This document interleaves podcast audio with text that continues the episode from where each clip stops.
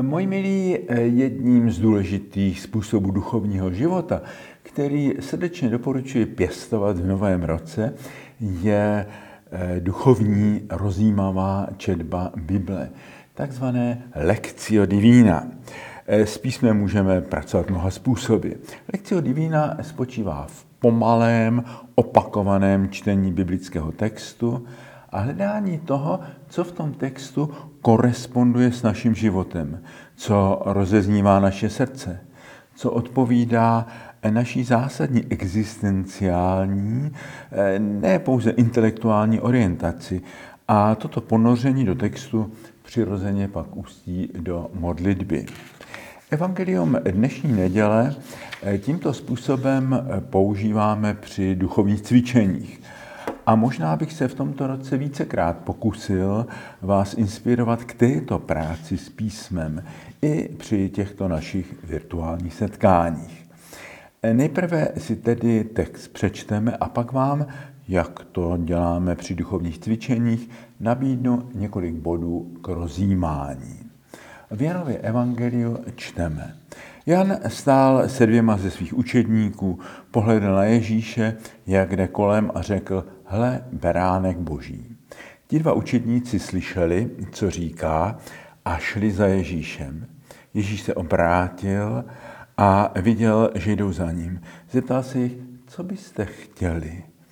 Odpověděli mu, rabi, to přeloženo znamená mistře, kde bydlíš? Řekl jim, pojďte a uvidíte. Šli tedy a viděli, kde bydlí a ten den zůstali u něho. Bylo kolem čtyř hodin odpoledne. Jak bychom Ježíšovi mi odpověděli na otázku, co chcete, co hledáte, oč vám jde? Možná eh, začněme s tou nejobecnější, ale zároveň nejnáročnější podobou této otázky. Jak bychom právě teď v této fázi naší životní cesty odpověděli na otázku, co od svého života očekáváme, po čem opravdu toužíme, co je pro nás důležité, co vnímáme jako cíl naší cesty. Nemáme-li žít jen na povrchu, jen ze dne na den, eh, řízení jen vnějšími okolnostmi, Musíme se čas od času zastavit a velmi poctivě si odpovědět na tuto otázku. Nesahejme po zbožných frázích, nehledejme odpověď, která by nás dělala lepšími v našich vlastních očích, případně takovou, o níž si myslíme, že se od nás očekává a že bychom za ní mohli být oceněni svým okolím, zejména lidmi, na něž nám záleží. Zkusme se velmi poctivě zamyslet a poctivě odpovědět, co je tím motivem, tím motorem, který pohybuje naším životem, co mu dává směr. Věnujme tomu určitý čas a vracejme se k tomu, protože poctivou odpověď nenajdeme snadno a rychle. A po tomto zamyšlení učiňme další krok. Vraťme se k té scéně z Evangelia a zkusme si představit, že jsme to my, kdo jdeme tou cestou za Ježíšem. Ježíš se obrací a ptá se nás, co chcete, proč za mnou jdete, co hledáte. Teď to není ta široká, obecná otázka po tom, oč, oč nám v životě hlavně jde. Jsme-li křesťané nebo zájemci o křest, nebo jen zájemci o víru, už jsme na cestě za Kristem. Co si o této cesty slibujeme? Jdeme po ní ze zvyku, je to dědictví otců, je to tradice, do níž jsme se narodili, byli v ní chováni. Ale proč na ní se trváváme, když víme, že je tu tolik jiných různých možností?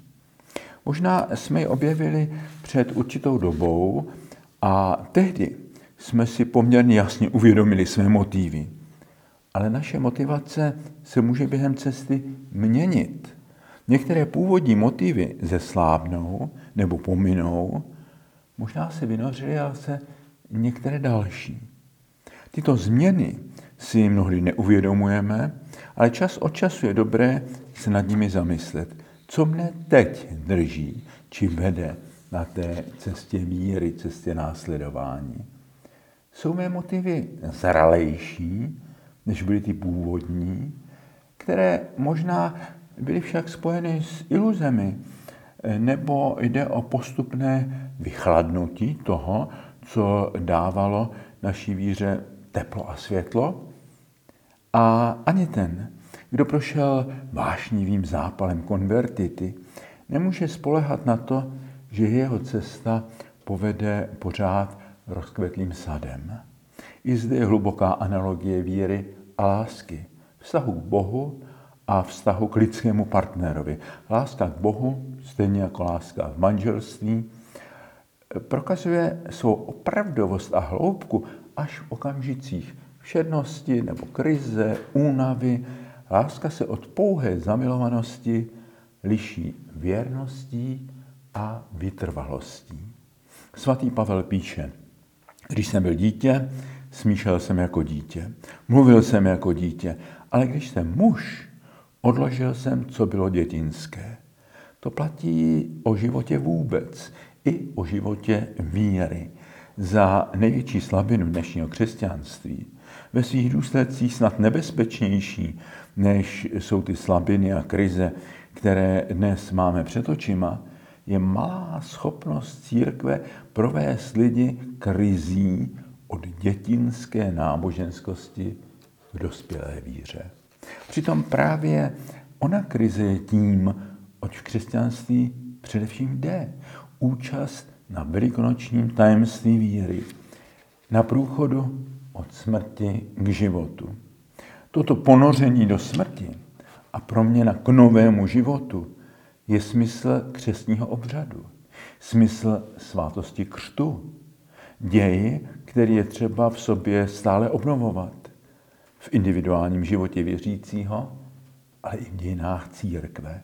Okamžiky krize jsou prahem konverzí a reform.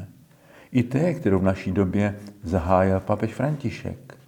On neustále říká, že kněží musí projít konverzí, aby mohli být služebníky této proměny. Zůstanou-li rigidně stát, stanou se nejen brzdou, nýbrž často nepřáteli procesu obnovy, jak to nyní tak často vidíme kolem sebe. Procházíme-li dramatickou dobou změn ve světě i v církvi, je nutné učit se umění duchovního rozlišování. Není to náhoda, že Bůh svěřil pro tuto dobu kormidlo církve papeži, vychovanému exerciciemi svatého Ignáce, duchovními cvičeními, jejich součástí je Lectio Divina. Umění vstoupit do biblického textu a nechat ten text, ty příběhy a otázky vstoupit do našeho vlastního života. Nestačí jen pasivně poslouchat biblická čtení a kázání. Navíc pro tuto dobu naprosto nestačí kázání, která nevyrůstají z rozjímání Evangelia. V tomto novém roce nás ve světě i v církvi čeká hodně nového. Žijeme ve velmi náročné době. Pokračovat na cestě reformy je nutnost, ale reforma předpokládá nové a hlubší objevování písma a vztahu písma s naším životem. Máme i pokračovat na cestě následování Krista, musíme odpovídat na otázky, které nám klade. Pak teprve nám ukáže Ježíš, kde bydlí, kde se s ním můžeme setkat. Amen. Sestry a bratři, volejme k Pánu, který nám klade své otázky a prosme ho, aby nám dal světlo na cestu následování. Prosíme tě, pane, za církev, aby si stále obnovoval svým duchem. Pane, smiluj se. Prosíme tě za papeže Františka. Prosíme tě za všechny hlasatele evangelia, učitele víry. Dej jim moudrost a pokoru. Pane, smiluj se. Prosíme tě, abys v tomto novém roce opatroval celý svět, opatroval mír, aby si léčil místa zraněná válkou a nenávistí. Pane, smiluj se. Zvláště prosíme za Ukrajinu a za svatou zemi, včetně utrpení palestinských křesťanů. Pane, smiluj se. Prosíme tě za všechny, kdo se připravují na křest, za všechny, kdo hledají Boha, za všechny, kdo se učí číst a rozjímat písmo. Pane, smiluj se. Prosíme tě za naše nemocné a za všechny lidi, kteří potřebují útěchu a novou sílu. Pane, smiluj se. A toto a vše vložme do modlitby, kterou nás naučil náš Pán. Otče náš, jsi na nebesích, posvěď se jméno Tvé, přijď království Tvé, buď vůle Tvá, jako v nebi, tak i na zemi. Chléb náš vezdejší dej nám dnes a odpust nám naše viny, jako i my odpouštíme našim viníkům. A neovid nás pokušení, ale zbav nás od zlého, neboť Tvé království i moc, i sláva na věky. Amen.